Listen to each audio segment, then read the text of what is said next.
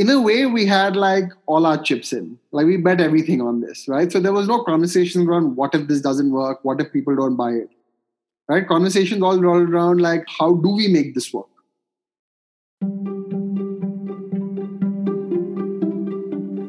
Hello and welcome to the third episode of Grit, a show about persevering and betting on your dreams. I'm Aarki Vora, and in this show, I have conversations with some incredible Indians who have gone against the grain taken risks, overcome adversity, and have never given up on their dreams. If you enjoy our podcast, please take a moment to subscribe, rate, and review it. It helps us a lot. You can also follow us along on Instagram at Grit by Aarki Vora. In today's episode, I talked to Arman Sood, one of the three co founders of Sleepy Owl Coffee. A small time Pokemon card arbitrage in middle school gave Arman his first taste of entrepreneurship but it wasn't until law school, where he met Ashwajit, another co founder of Sleepy Owl, that he developed a true passion for building businesses. After successfully starting and running two ventures in law school, Arman and Ashwajit decided they wanted to continue to pursue entrepreneurship. They joined forces with Ashwajit's childhood friend Ajay, and together they found a way to disrupt the beverage industry in India. With the goal of making freshly brewed coffee convenient and accessible to Indians, the three of them came up with the idea for Sleepy Owl. They started in a two bedroom apartment in Dwarka, where they tested and developed their first cold brew coffee. Since then, Sleepy Owl has grown to serve over a million households and is now available in retail stores in Mumbai and Delhi and across the nation online. Arman and his story are super cool, and I really do hope you enjoy the episode. And if you haven't already, try Sleepy Owl's coffee, it's fabulous. Thank you so much, Arman, for taking time out to talk to me. And I, I know that everyone I've spoken to so far, and I told them, I met my friends yesterday and I said, I'm interviewing one of the co founders of Sleepy Owl, and they all drink the cold brew and they were all really, really excited. So thank you so much for taking time out. Um, so I figured a great place to start would be just getting to know you um, mm-hmm. and what your life was like before Sleepy Owl. Like, where were you born? Where did you go to school? Stuff like that. Interesting. So I, you know, I grew up in uh, Calcutta, right? Uh, I went to a convent school in Calcutta and did my entire schooling there, and it was an all-boys school. Uh, it was hyper competitive. Uh, you know, we had our uh, good mix and balance of uh, studies as well as sports, as well as extracurricular activities. So we had the opportunity to, you know, debate, elocute, write, uh, so it, was it was a fair mix, and I uh, I think you know I would call myself a jack of all and master of none. So I tried my hand at uh, you know a bunch of sports, a little bit of debating and elocuting.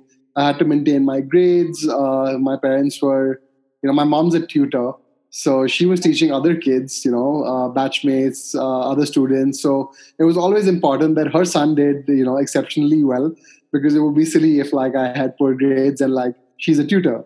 So she made sure that she always had, you know, my brother and I like study a lot.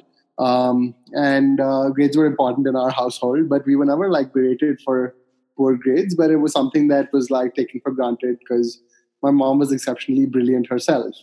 Um, you know, when it came to deciding in the 11th and 12th grade, essentially, that's when it's like a crucial decision about, okay, what subjects you take uh, will push you towards a certain career and uh, my parents encouraged me for like uh, taking up the sciences. And i too was like you know uh, of the mindset that okay if i take up science then i have like a broad arena of opportunities ahead of me. And uh, it was a typical you know engineering and medicine option. Mm-hmm. Uh, so i took up physics chemistry maths and bio. And um, i thought that would give me like all options open to like pursue any career that i wanted to. Um, I wanted to, at that point in the 11th grade, uh, become a doctor. Um, but my, my dad always thought I was too emotional when it came to people uh, to, you know, uh, become a doctor. And I uh, started feeling a bit disillusioned about uh, the medical profession because I felt like it would involve 10 or 12 years of further studying uh, before I could actually get a job and work and so on and so forth. Again, it's a misconception.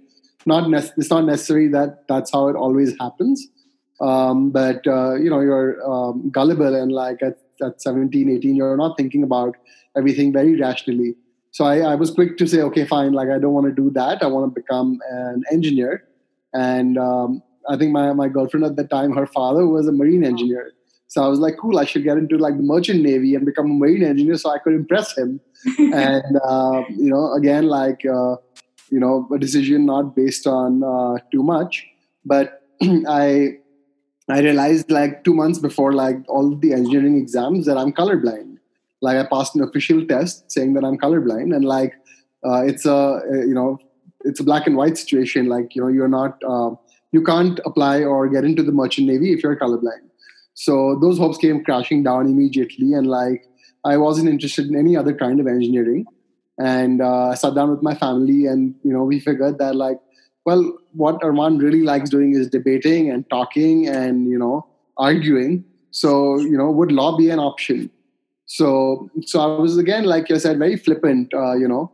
Uh, and I said, yeah, cool. Like, you know, I would love to like study the law, mm-hmm. and it'll, you know, lead me to a point where I can argue in a court of law one day, and like uh, that would, you know, hone my speaking skills. And um, you know, I, I applied for the law entrance examinations and studied hard for them. And uh, I went to Jindal Global Law School for a five-year degree, um, which would, you know, ultimately graduate with a law degree. But uh, life happened. You you know learned a lot of things along that journey as well. And um, law school was you know absolutely fascinating and exciting and the subjects were amazing. The faculty that we had was amazing. The environment was again you know um, it was it was very uh, it wasn't uh, strictly law because you had to learn psychology sociology history. Yeah. um, you know it was it was very uh, vast. And uh, that experience like even now today that like i'm doing business i wouldn't trade my law degree for a strict bba or an economics degree or something just like you know uh, a single subject because i feel like law school was absolutely fantastic that's amazing so that's a bit about that's a bit about me and like my my you know sort of educational journey yeah. um, as a as an individual like i said i had varied interests so you know i was always like into a lot of sports, uh, into a lot of extracurricular activities because I just felt uh, early on that you know you need to have a try and have a well-rounded sort of personality slash upbringing. Yeah. Right. Um, uh, just being like great at like one thing, you know, is is is not good. So so I just felt like I wanted to do a bunch of things and like try my hand at a lot of things. And uh, even through law school, that's something that I did you know it was like okay like while i want to get a law degree right but like uh, ultimately like you know wherever you apply for anything right people want to see a person who's taken initiative who uh, has uh, you know participated in uh, extracurricular activities so so I, f- I felt like you know it wasn't necessarily only because i wanted to do it from an interest point of view. It was also that i understood that that's what made a balanced cv right? Like you know it, uh, you know and when you go to potential employers or potential college applications for your masters right? Like you needed to have like a well-rounded uh, application and that only happens if you try your hand at more things. And when and you know so even if my say motivation to try a lot of things was not right or you know that's one way to look at it but it did teach me each of these activities you know it made me interact with different people and taught me different things so I would encourage like you know everyone to like definitely go beyond just your textbook or your day to day that's expected of you, and um, you know uh, expose yourself to new things. Yeah. Uh, just for example, like I never once believed that like I had uh, an acting bone in me. Um, but when I was in university, and because I was just an extremely energetic person, uh, we had one of our uh, professors who was directing a play, and she chose me just because of like the energy that i had. And i was like cool like i'll do it. And you know we did um, two musicals and i had to dance on stage and i had to perform on stage. And it's not something i thought i could do but i came out of it like absolutely free of any sort of stage fright right like i, I love the stage now you know so i felt like you know that's something that i might not have thought i could do but like i put myself in that situation and came out of it stronger Just a question over there in terms of you said you tried so many new things, and there's always this to try something new, you have to leave your comfort zone, and that adds mm-hmm. up in some ways. But I really wanted to ask you in the first few times you tried something new, it might have been scary. How how did you overcome that? And even now, as you try new things, does it become easier in some ways? I mean, uh, yeah, you're right. The first few times is always scary, but uh, that, that's what's also fun, right? Like, so I remember when I, uh, you know, my school debating and my college debating were very different, right? The entire debating format was very different, right? So when I had to debate in college with, say, you know your peers your seniors and um, you know it wasn't like you had a day at home to prepare with your family or the internet to really give you all the information you need to speak about right? In school it was slightly more about pre-prepared speeches that you went and gave. In college it was like okay like 15 minutes uh, everybody goes prepares their arguments and they come back and argue right? So yes the first time there was like fumbling and confusion and like we lost the debate right but that motivated me to say okay like second time i could do it better you approach it differently. The third time you again you know do it differently. And i remember in one of my like fourth or fifth or sixth debates like you know it was kick-ass. Like you know i had great arguments and like i was funny and like i absolutely killed it. And like i left that day feeling this sense of high like you know okay wow. Like i got a standing ovation and like our team won and like you know so so once you you know try it a few times and you you have to understand why you're failing at it or why you're not doing as well and then keep tweaking your approach. And this could apply to anything right? Um, and and once you do that you'll obviously hit a point where like you know you'll you'll get good at it. And um, you know you'll you'll have you'll taste that bit of success. And then you'll know okay if i can replicate this right it would be amazing. And um, you know you always look forward to that bit of uh, cheer and uh, ovation and you know it kind of gets you uh, riled up to to perform better. So so I, I, think this would apply to any sort of activity uh, be it sport be it theater be it uh, debating or mooting. Um, you know you you have to keep like you have to fail. Like you know one can't i don't think unless you're absolutely exceptional you would win every single time. I mean even even like you know say a roger federer or a djokovic have like as many losses in their kitty uh, you know um, and uh, it's something that you you know overcome over time. So. That's amazing. And almost i feel like that brings us brings us back to law school where i was reading that you guys started a clothes manufacturing company when you were in law school. Mm-hmm. and so i guess all those trying new things um, in high school might have helped you in some ways to take that plunge and try new things in in college Correct. So in, in high school, I you know obviously I don't think I tried my hand at anything uh, from a business standpoint mm-hmm. or like you know uh, I mean there were two projects that one so in, in high school there were two instances that I can remember where I took exceptional initiative. Um, one was uh, you know when I was in my twelfth grade, we had a neighbor who came to me and who came to my mom who was a tutor and said, listen, like you know all across like this beautiful South Calcutta neighborhood there are parks and the parks are absolutely filthy because there's no awareness about you know uh, cleaning or like disposal of waste and like so on and so forth. So uh, because my mom had a lot of students that she was teaching he wanted to have her like you know rope in her students to do a cleaning drive on saturdays and sundays at the parks to like pick up litter right? And uh, my mom told me about it and i was like you know uh, more than like your students like why don't i like take the initiative to pitch this to my peers in at school and like uh, other schools and then get as many people to come to these uh, to, to, our neighborhood. And uh, you know we gave it a name calling it the save southern avenue campaign. And uh, we uh, decided that on saturday and sunday we'd go in the morning 40 to 50 kids at a time and actually have like big garbage bags and pick up litter and clean the parks and uh, for me, you know, being the person who initiated this whole project with this gentleman, it was a great learning experience of how to rile people up for a cause, you know, and get people together motivated for the same thing. Uh, and also give them incentives to want to do it every Saturday and Sunday, right? So this whole experience, like, was something that I did uh, that I believe was like, you know, slightly out of the box. Again, I wouldn't, I would be lying if I said that I didn't realize early on into this whole thing that, oh, this would also be great for my scene. You know, absolutely honest. Like, you know, it was. I knew it would be. And I was like, but I'm motivated about the cause. I genuinely believe in it and I'm going to do it. And yes, the bonus is that I can put this down, you know, as something I did.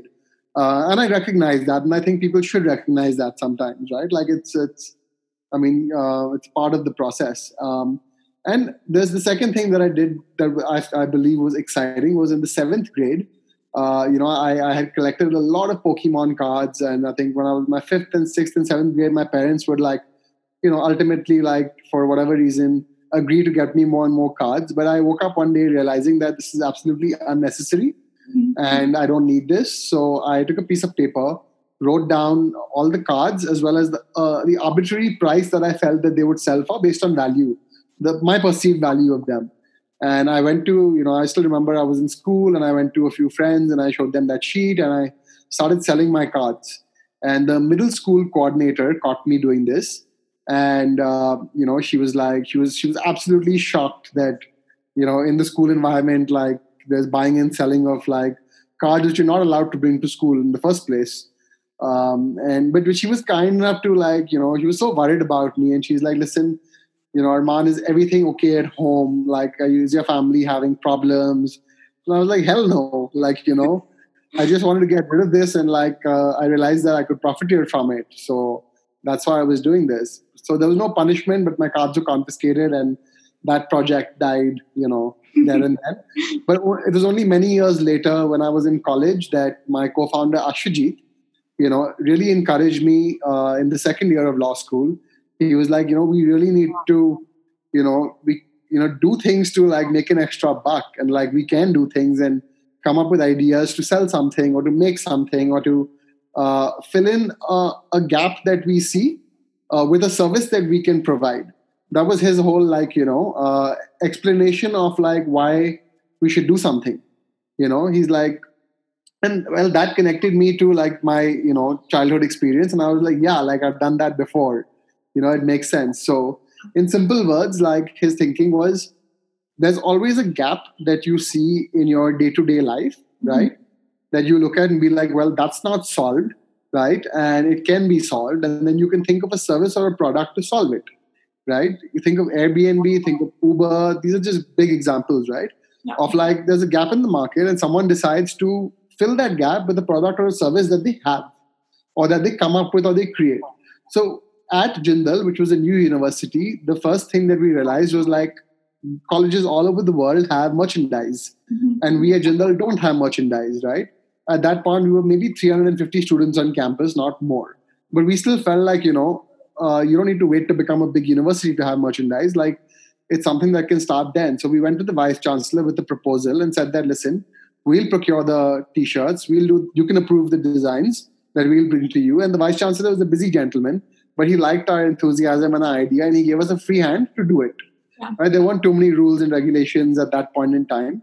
So we, you know, we we pretended like we had his absolute permission to do it and nobody ever asked him otherwise and um, you know we we we we went ahead and we uh, found a supplier in delhi uh, gurgaon who was manufacturing uh, hoodies mm-hmm. right and we got you know we we sent google forms out to students um, and we got orders from the students with their name phone number size that they prefer uh, color that they want so on and so forth and once we collected all the orders, we collected the money from the students, uh, went to a supplier, got the merchandise made. It came to college, and uh, you know we we booked a classroom and we handed out and distributed the merchandise to all the students. And at the end of all of this, we made a buck, right? Yeah. And it was a fantastic experience. Sorry, you guys designed the t-shirts and the hoodies as well? Correct. Yeah, we designed it. I, I didn't design it. My co-founder Ashwajit did. It was very simple. It was a hoodie with the JGLS logo on it. Nothing else you know absolutely simple um, but but this whole experience from like you know a to z of this project right we we, we ran a small business right um, and we did this for three years in a row right? So we did a second year and a third year. And each time that we did it we made different mistakes whether it's how you capture orders from your fellow classmates and students whether it's how you collect money whether it's the designs of the t-shirts changed because we got feedback from the students. There were issues with sizes that came in like you know an Excel is not always an Excel when you buy it from the manufacturer. So we we did a lot of like you know um, tweaks each time we did it. And each time we did it we learned something new And after three years of doing it continuously, like uh, you know, we stopped doing it. Um, but it was absolutely phenomenal uh, as an overall experience. And during the times of the months we did this, we didn't ever have to ask for pocket money. So that was like a very like you know empowering feeling. Yeah. That okay, we've you know uh, managed to make a little money by doing this, and it was a lot of effort. You know, mind you, it wasn't something that uh, was was easy because um, it involved like you know a lot lot of hours of the day where other students are doing other things be it like reading more applying for more things writing papers drinking partying whatever it is. We had to take out three or four hours a day for that month or two months to make sure that you know this happens smoothly and we don't embarrass ourselves right? Um, so so yeah that was that was an absolutely fun experience. And so it was during this journey that like ashwajit and i sat down and we were like okay like this is a mini project. Can we do something bigger right can we really start a startup while we were in college Okay. you know and um, and that's when we came up with the idea of selling bar accessories in india right so we ran a company called eshack for three years uh, it was the third fourth and fifth year of law school where we actually imported beer pong tables beer bongs ice shot glasses whiskey stones and a bunch of really fancy bar and party accessories and we Uh-huh. called ourselves like Ishak Bar and Party Accessories. That was the name of the company. And we actually imported all of this from China. Uh-huh. Uh, and, you know, we, we connected with suppliers on Alibaba.com. Mhm. and, uh, you know, we got one of our, his uncles who was a uh, importer and exporter of goods to help us with, you know, understanding how this whole process works. And all our communications happen on Skype with suppliers and all our negotiations happened you know on skype as well and we got this big container that came via sea uh, to us in india and we stored everything at his house in jalandhar punjab because there was a big house so they had a little bit of space to store everything. And his mom and uh, the help at home would pack and dispatch all the orders and we'd handle the e-commerce operations from our classroom you know? So the marketing branding uh, online operations uh, all of that happened while we were studying in school and uh, packaging and dispatch happened with help from his mother and the house help Mhm. and on the weekends we'd like you know take a bus go to jalandhar come back to delhi and um, it was a good experience because like oh, we also did a lot of pr around it right like Mm. i reached out to YourStory uh, a bunch of other newspapers magazines that you know with this whole presentation that law students launch business Yeah. you know like you know 19 year old law students launch uh, bar accessory business you know online and it was e-commerce strictly e-commerce at that time. So we managed to give it a flip you know that okay see because again you know you have to understand like uh, marketing and pr is also how you craft your story right? Everyone has a story right? But there are some stories that get talked about more than others right? Um, because it's an art like actually getting you know buzz about your idea anything you know even if it's a social service you know how difficult it is for people who run who raise money for social causes to raise money? Right? Impossible. it's so tough because there are hundreds of people for hundreds of different causes raising money. So even each cause however noble it might be you need to really market yourself and create like this buzz about what you're doing to get more money right from from potential donors. So anyway it was this you know fantastic like you know uh, thing that we crafted. And like we were all over the news and like entrepreneurship and e-commerce in india was picking up. You know business wasn't doing great but like our peers thought like we are multi-millionaires uh, you know. Um, and um, yeah it was it was again an absolutely fascinating experience. But uh, being it, since it was the first time we ever did something at this scale we made so many mistakes you know. And um, and um, again like you know uh, when when we finished law school like we shut this business down because we knew it's not something we want to carry forward anymore. Yeah. and uh, all the you know pending inventory that we had we sold it to uh, restaurants bars cafes. So it became a from a b2c to a kind of a b2b business. But we got rid of most of our inventory even if we had to get rid of it at cost. So Yeah. we didn't make money on that. Um, and yeah like ultimately the business lost money but uh, we came out of it with uh, two things a, a wealth of experience about supply chain operations branding pr marketing e-commerce website development everything right? And the second big realization was we don't want to be lawyers right? And uh, i think that was the defining sort of uh, uh, moment for us because uh, it put us onto a very different career path. Yeah like when you guys made those mistakes you said you made a ton of mistakes running this business. When you mm-hmm. made those mistakes were there moments how did you grapple with that? Would you say oh no we're like finished we're done or was it like okay let's sit down let's not brood too much over this. What were those conversations like?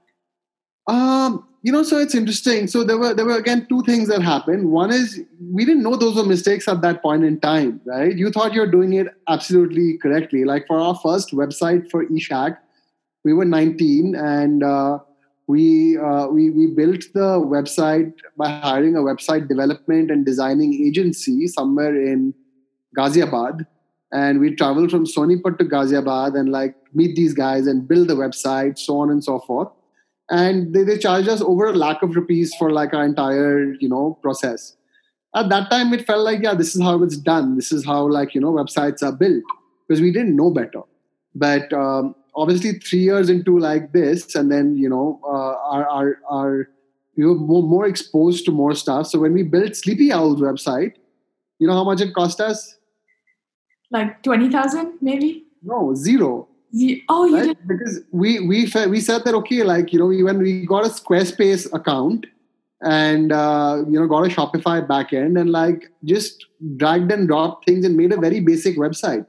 Mm-hmm you don't need to spend that kind of money you know when you're just getting started necessarily right? Um, so so i mean that's just one example of like you know uh, you know like going to a professional agency to build something versus finding like drag and drop tools online to build it right? And even now like even say at that time you know going to an agency which is expensive now like we use upwork and fiverr and we get like you know uh, people around the world who can like develop things for you quickly at really really minimal costs right? Uh, freelancers essentially. At that time we didn't even know the concept of a freelancer. We thought the only way to do it was an agency mm-hmm. right? Um, so this is just one of the mistakes. And like this i don't think at that point in time we knew those were mistakes right? Uh, it's only later that we realized that okay everything could have been done differently. That's that's amazing. And then you guys shut this business down and then went into you guys applied for jobs and you were working at an ed tech firm for a while. Correct correct. So that was again interesting because when we you know uh, law school was about to come to an end and obviously the questions started pouring in right? Like uh, you know what are you going to do? Are you going to apply for law jobs? Like you know uh, what's happening with eshack and your business? And you know do you want to do this? Do you want to do that? And even we internally realized that okay like we need to decide because like we didn't do any internships right? Like so so while most students were like actually doing internships at corporate law firms and like you know um, trying to get like pre-placement offers from those firms like we never did any of that right? So we were actually in that field maybe a step behind mm-hmm. right? So like if i were to sit with my peers for the pre-placement interviews right there's no chance that like i'd get hired over them you know? Um, so so it kind of became this you know like we really had to figure out what we want to do so, you know, I did sit for some law interviews. Actually, did sit for some law interviews, but we we didn't have our heart in it. You know, it just wasn't there. Because I think, like they say, entrepreneurship. Uh, you know, once you get a taste of it and you get the you you start enjoying it, right? Like uh, it draws you in completely. So so both of us kind of felt that our our happiness and excitement lies in doing business.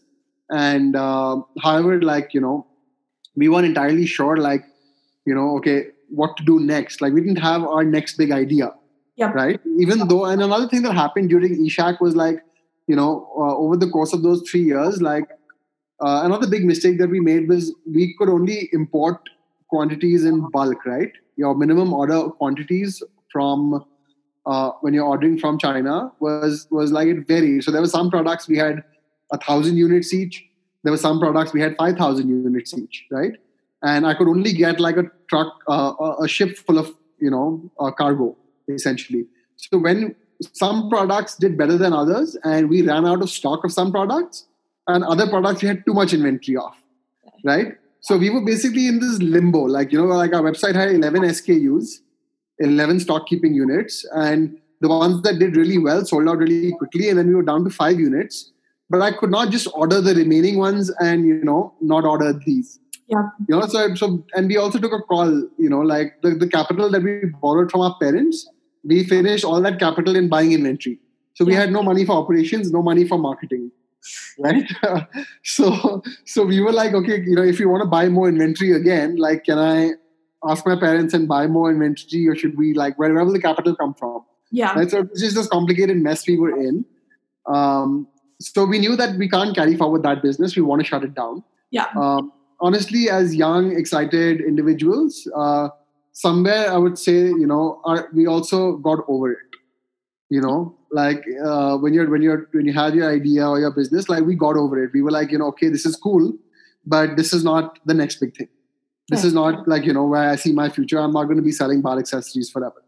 Um, you know, and yeah, and uh, you know, so so we we started thinking of a lot of ideas then, like you know, new ideas. So while we were running this business, we were thinking of ideas for our next business.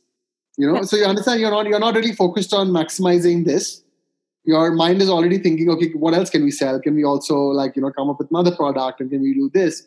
So I'd say we were a bit unfocused, you know, at that point in time. But to be fair to us, you know, we had law school, uh, extracurricular activities in law school, uh, running a business, drinking, partying, having fun with your friends.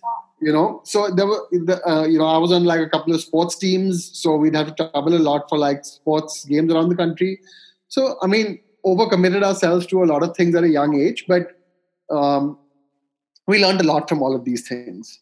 And uh, you know, we we couldn't come up with a good idea in time, and uh, you know, my my parents encouraged me to take up a job at this edtech firm, which was run by a family friend. And she was kind enough to, you know, uh, she was very happy that I tried eShack and I had these initiatives and everything else. And I had no experience in like, you know, traditional marketing and PR. But she was like, you know, this is a, it's, it's a young edtech firm and uh, you seem like a person who can take initiative, right? So why don't you join us and like we'll teach you and you can learn and you can teach us and it's going to be this, you know, environment where you can work with us. And for me, it was like, okay, like I'll really get to see how a real startup works Mhm. right? So I felt like if I don't have an idea or the capital uh, at that point to start a business again, why not join a young business instead of a law firm and see how like you know a real organization uh, in the real world works and operates. Yeah. And Ashwajit did the same. Ashwajit joined a fashion startup called Kora Jeans, where uh, you know they were selling uh, selvage denim jeans uh, online. You know, it was an e-commerce business again and he joined them and uh, again it was very fascinating for him to work in a real business and you know do these things but um, we we were always in touch and uh, you know trying to figure out uh, what is the you know how do we get out how do we get out again like how do we you know work on something uh, that's our own Yeah. you know because when you are you know again when you're working at a startup uh, you know especially if it's a young company uh, you're putting in like your 200% for the company right? Yeah. uh, so you're you're you're doing everything the company needs you to do. So, while my role was marketing and pr i was involved in everything. And for Ashwajit the role was branding but he was involved in like everything sales and like operations and all of that. So somewhere i think he got disillusioned and he was like if i'm going to be doing all of this right i think i'm young enough and smart enough to be able to do it for my own company Okay, Yeah. um, so that's when him and Ajay, who is his childhood friend, who was actually working in at JP Morgan in New York, started chatting about like you know all of these things. Mhm. And uh, Ajay too was keen on coming back to India and you know um, you know moving from the banking world to getting into the startup world. So he had options to like join a finance firm in Singapore or like once he started talking to Ashwajit, Ashwajit's the master of convincing people. So so he convinced Ajay to like, you know, consider working on whatever, you know, that he was thinking of. We didn't have a fixed idea then. And he convinced me also saying that, listen, I'm quitting my job and like I want to do a business, but I want to do it with you because like you're my best friend and like, you know, you complement my skills very well. So maybe we should do business together. And uh, I think uh, you know, in all of these conversations, uh, you know, long story short, we figured out that the coffee market is is is ripe for disruption. Yep. and uh, all three of us got together and like started working towards what then became Sleepy Owl. That's insane. Super cool. Um, just a question about like going back to when you said you were in law school and there were other kids that obviously were in that moment maybe more qualified for law internships and then you started a startup. Were there moments where you felt, oh no, maybe I should just like not go against the grain and just keep going in this path because it's set? How did you remain so disagreeable and true to yourself? Were there times where you swerved back and forth and how did you come back to that center that no, I will build a business of my own and Interesting, very interesting question. So, uh, you know, I guess so. So, when our parents, both his parents and my parents, gave us capital to start this business during law school, right? It wasn't this great, you know, Mark Zuckerberg, Bill Gates conversation that listen, if it does well, drop out of law school and like do what you want to. It was like, we'll give you the cash, but the deal is very simple. Like, you finish your degree, you get your degree, yeah. right? And you also get your degree with flying colors. Like, make sure your grades are up to the mark and you are performing and so on and so forth so during that phase where we were doing the business we were mindful of like our grades and our uh, law education and like you know everything else around that we we never let our you know feet get too far off the ground in terms of that. Of course we didn't do as many internships as our peers did so on and so forth. But somewhere deep down we knew that like even if this doesn't work out and uh, if we if we had to get back to the legal profession like even now i would say like you know um, fine we might not have been as qualified as our peers right?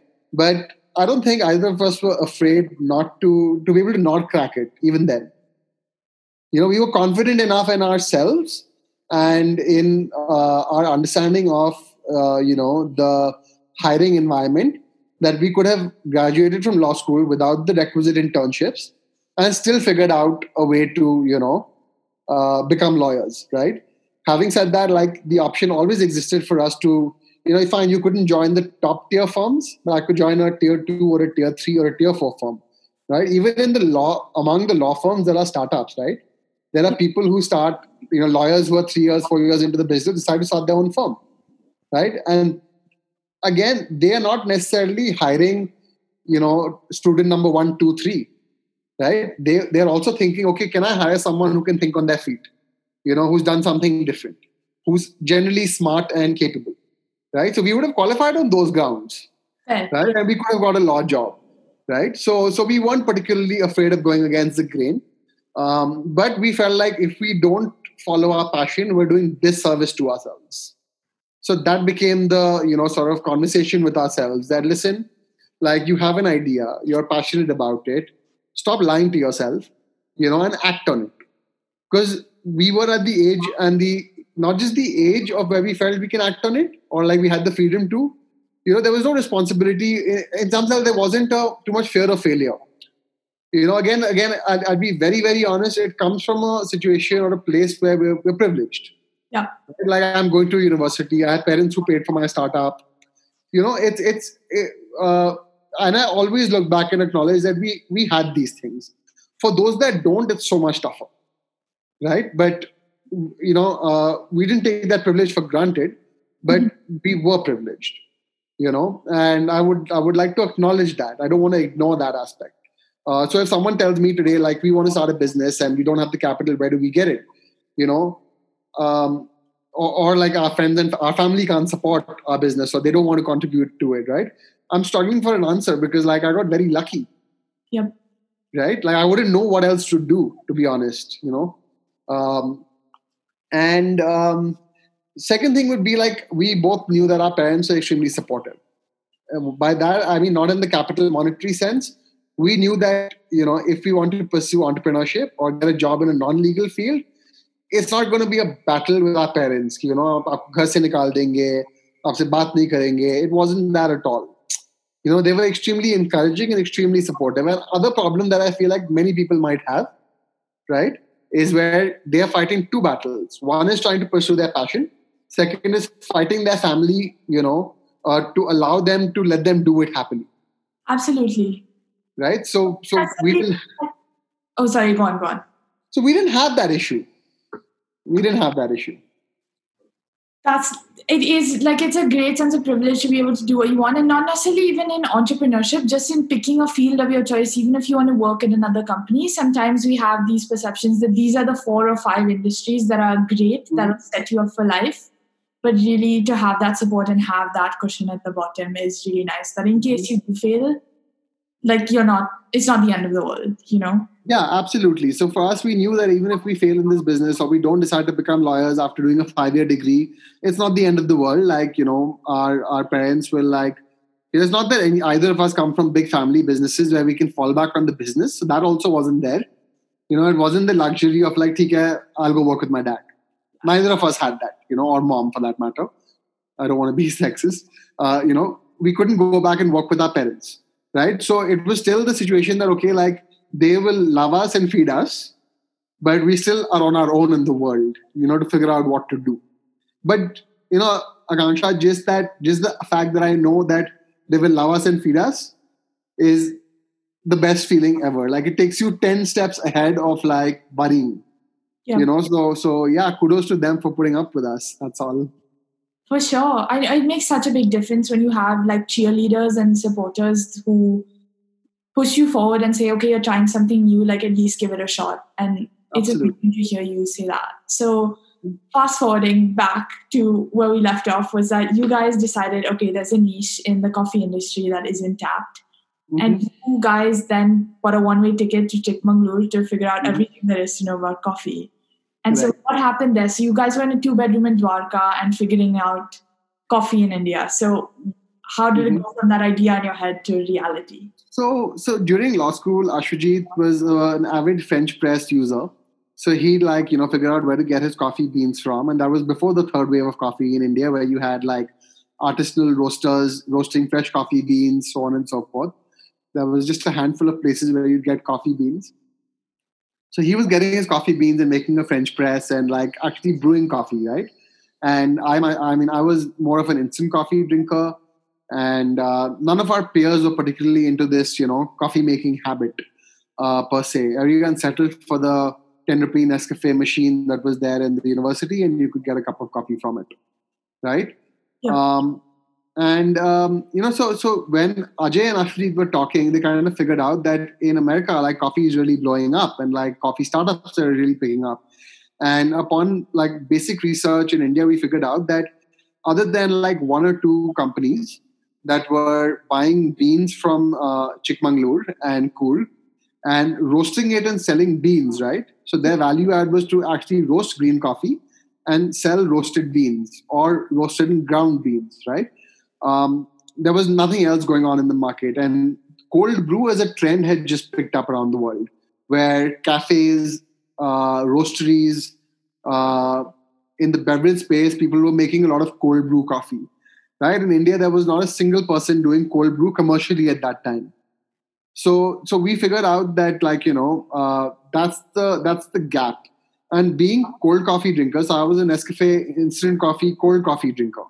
Right? So we figured out that you know uh, cold brew because of the nature of it being a cold beverage in a hot country like india would really work.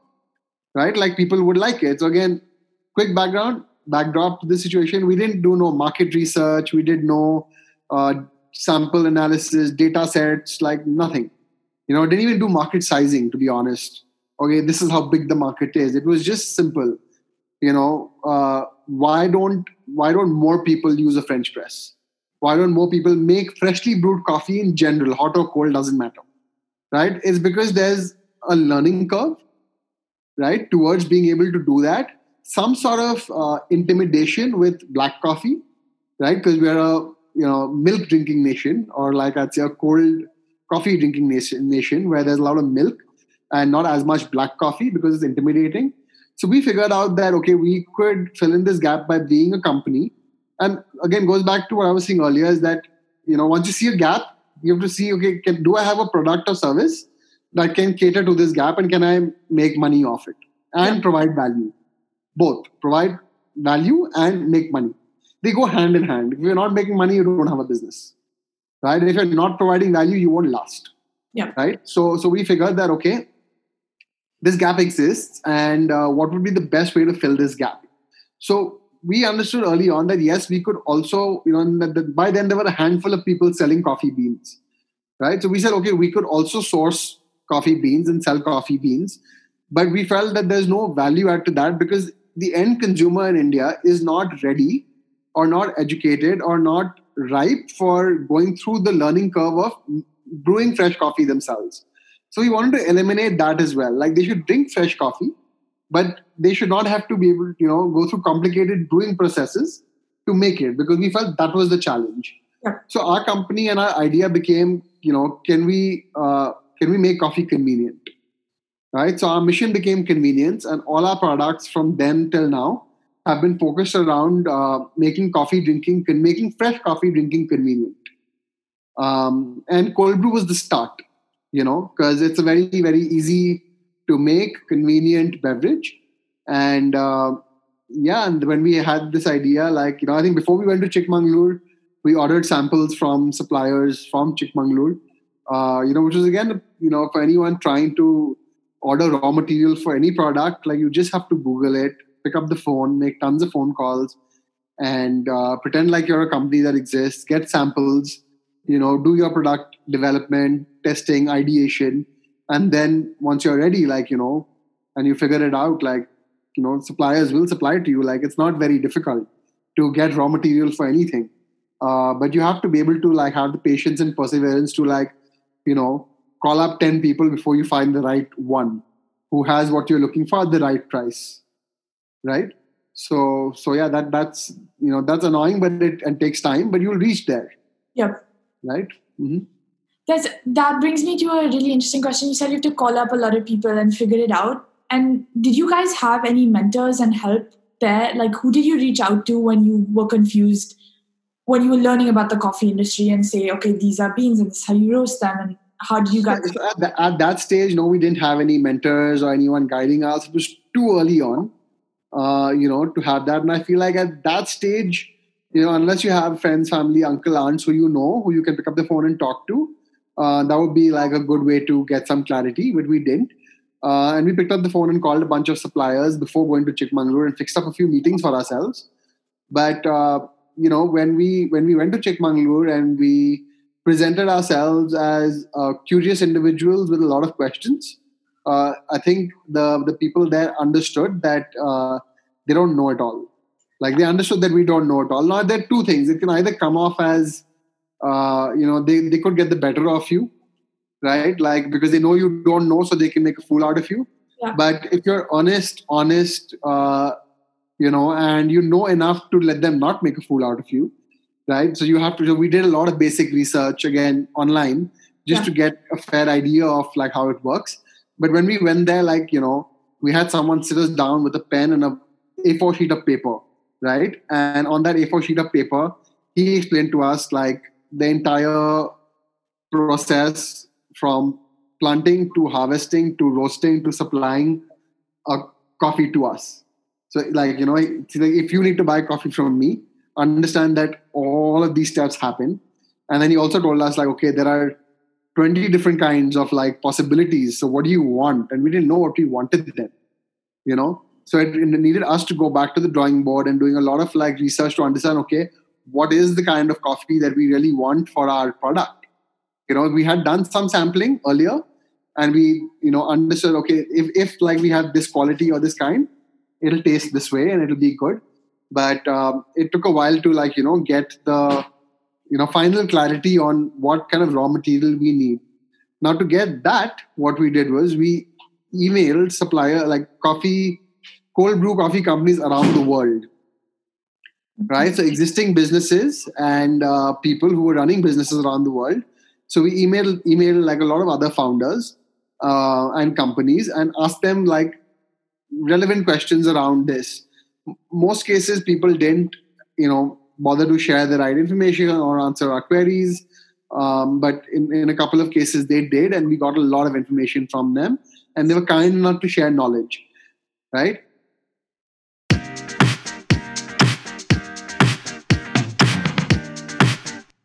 And so you guys obviously did everything in your power to remain curious and learn everything was and build a basic product. But while you were doing that, were you ever worried? Because, like you mentioned, not many people were drinking this this coffee and Mm-hmm. were there ever doubts that what if people don't like this or what if this doesn't take or what if people aren't that into coffee and how did you what were those conversations like and how did you overcome that that if you did if you if those were questions Uh, so so you know with with with us it was um well, I think where's the where like you know entrepreneurship is about risk taking, right? Like uh, you hear this a lot, and I'm repeating it possibly, but like it is about risk taking, right? So in a way, we had like all our chips in, like we bet everything on this, right? So there was no conversation around what if this doesn't work, what if people don't buy it, right? Conversations all rolled around like, man, we've gone all in. Like I quit my job by then, like no salary, uh, you know, started like spending money on like this idea yeah. Right? So so we we were like you know and i think we'd done enough like research by that point to understand that there is scope. Okay. You know so it's not like uh, you know that there isn't scope. There is scope. There is potential. And all conversations revolved around how do we make this work? You know instead of like will this work? Won't this work? Is how do we make this work? And i think that's the mentality that you need to have when you're starting out to be eternally optimistic about what you're doing but at the same time like you know uh, these you know like compared to what we did the previous time we we did it a little you know with with, with some tweaks yeah. right? So, so for us it became okay can we validate this idea with like you know ordering only 1000 units of packaging right? So for our first product right our goal was that can we sell or how do we sell 1000 units asap right? And if we can sell 1000 units then we have something. If we can't sell 1000 units then well we probably lost 5 or 10 lakh rupees and you know it's the end of it. Move Yeah. on. Right? So so the risk that we were taking was 6 months of our time right? And maybe 10 lakhs in capital. That was the risk. So we we were we were we we knew we were taking that risk right? So so that was the minimum that i was willing to lose fair yeah. Right? So you have to be prepared for that. So to your question like will it work? Won't it work? So if it didn't work that would be the loss. And we decided that we were comfortable with that loss. Hmm and then we'd restart our lives and figure out what next. Yeah. Right? But then as entrepreneurs you're thinking of the upside. Right? Okay. If we can make this work. Yeah. Right? Then what? Right? And then like the world's your playground. Absolutely. No, I, I love what you said. I think I'm going to take away so much from this, especially in terms of rewording the questions. Like, Mhm. what if this doesn't work? To how can I make this work? Um, that's probably something I'm going to start to do in my own life and just think about things differently. But you also mentioned like the world's your oyster after a certain point. So even now, as you guys keep growing and you guys are growing so much from now you sell across the country online and in two cities now. You guys are in delhi and mumbai. In uh, retail stores yeah. Um, in terms of finding a balance between okay this is the realm of possibility right now and we need to dream big and innovate how do you find that balance between not being too conservative and not being too aggressive? Like how do you find the right balance? Interesting. So you know uh, one of the things that like we we've done since the beginning is is is okay so so for us it became like you know when we started our company we had one sku right? We had just one sku of one product and that's all we would sell. Yeah. So it, it was we we in our heads we thought that this is amazing because customer comes to our website there's a product with one type. So it's you buy or don't buy. There's no decision making fatigue. Hmm right? But whereas if you go to a starbucks and you're looking for a coffee like there are apparently a billion combinations that you can make Yep. right? Like so it's like a caramel macchiato with skim milk without this with cream with topping. So it's endless. Yeah. So we, feel, we felt like okay that you know it's so confusing and intimidating because you really don't know what you want. In our case it was one product and we knew we made a great product. Right? So the customer that came on the website and said oh, okay there's nothing like except this. Cool let's just buy it right? If they chances are they like it because we put a lot of hard work into making a great quality product so it removed decision making fatigue and then we decided then on that we'll do less but we'll do better. Right? We won't do too many things but what we do we'll take our time to do it and it'll be kick-ass. Yep right? So over the course of our journey in the last four years to be honest we have four products. Right? And uh, of course, each product has a variant, right, among these four, like a flavor or a variant or whatever it is. But we just have four essential products, right? And um, each of those products have taken a long time to develop. And uh, not just develop in terms of the product, but also how do we communicate it? How do we market it? Uh, how do we present it? You know, each launch was well planned, uh, you know, so that it can get maximum attention. Um, you know got got it into the right hands right stores right places uh, right partnerships in terms of distribution um, you know the right amount of uh, you know uh, differentiation from what's already in the market right? So we never became a me too for another product. Yep. we always like first you know first like in in its category or creating a category in itself. So all of this involved a lot of time energy and research. So while there's this you know um, somewhere there's this like excitement to want to do more but like because we're three co-founders we always find a way to like you know balance each other's spirit and uh, you know calm each other down and figure out how to do it and bring a lot of sensibility to the table and so i think the takeaway from this point is like you know do less but do better yeah. uh, than doing a lot of things that are all very average it's the opposite of my uh, childhood experience of like jack of all, master of none. Now it's like, you know, be the master of one product instead of having 10 average products. Ah, uh, that comes full circle, you know. Um,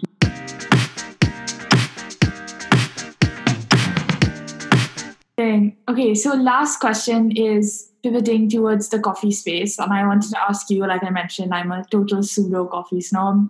I know nothing about the back end, but I wanted to ask you what goes on so starting from where they grow the beans to where they to the final like coffee in your cup what mm-hmm. differentiates like instant coffee and and i guess that taste to the superior taste of sleepy owl and why does why does that taste better so what's the difference between high okay, so so you know coffee is of two kinds you have an arabica and a robusta right broadly uh, an Arabica is uh, a superior uh, quality coffee plant uh, as compared to a Robusta. Arabica grows at higher altitudes, Robusta grows at lower altitudes. Arabica is extremely prone to in- insect infestation, uh, which is why it's tougher to maintain and grow, and it's a lot more expensive, right? So, for your instant coffee, typically what happens is Robusta coffee is used uh, it has its own bitterness and its own taste that is appreciated sometimes. But broadly, they say that you know a great cup of coffee is made from arabica beans, right? So the first thing that we did was source and look for 100% arabica coffee, right? Um, the next thing is roasting, right? Coffee gets roasted light, medium, and dark, and uh, each of these, you know, gets a very very different flavor uh, in the end product right? Um, also, the you know, sorry, a step before that is coffee beans. Depending on the kind of climate and soil and place they're grown in, right? You could have a coffee that has fruity notes. You could have a coffee that has chocolatey notes, right? So for cold brew, they always say, and this is again something that we researched and found out, and we also felt that in India, a lot of people will drink the coffee with milk, mm-hmm. right? Mm-hmm. Like they they'll make their cold brew with milk. So we always opted for coffees that have chocolatey notes okay. right? So it became our signature um, that coffee should not taste like berries, but should taste like chocolate nuts. Yeah. Um, so, so yeah, those are the broad parameters around like you know picking up coffee. And um, for instant coffee, what happens is essentially coffee gets brewed and then crystallized and then powdered, okay. right? So it's actually um, you know something that's pre-made and then packaged and preserved right so so that's why it's considered like you know uh, a not great quality b also i'm not you know i'm not scientifically very clear on this but uh, somebody did send me an article a week ago saying why instant coffee is unhealthy and it had like a bunch of points that explained it. Um, so you know there's um, so so there's this whole idea that instant coffee is not fresh. Yep. Right? The only thing that's fresh is when you brew it there and then. Right? So so we've always maintained that that's how it should be and like you know we should get the freshest coffee out to our customers from our supply chain perspective we don't roast our coffee ourselves right because uh, that's a it's a whole different ball game. It's a science in itself, and uh, we realized early on that we're not uh, we're not a roastery. You know, if we were a roastery, then we would sell beans. We don't sell beans, right? Uh, so we get our coffee roasted from a partner roaster, and we built a fresh supply chain around it, where we have freshly roasted coffee coming in every 21 to 30 days, and we cycle it that way. Amazing. This sounds. This is really cool. And does it matter how like finely or coarsely you you are grinded, or does that is that less? No, it matters. It makes a big difference. It makes a big difference. Uh, you know, uh, so for cold brew, you need to have very coarse ground coffee, right? So um, again, like you know, um, to explain it to you, so if you have it less coarse, right? Say if it's kind of fine, then you need to brew it for fewer hours because the extraction speed increases. Okay. The coarser is it, it is, the slower the extraction. Interesting.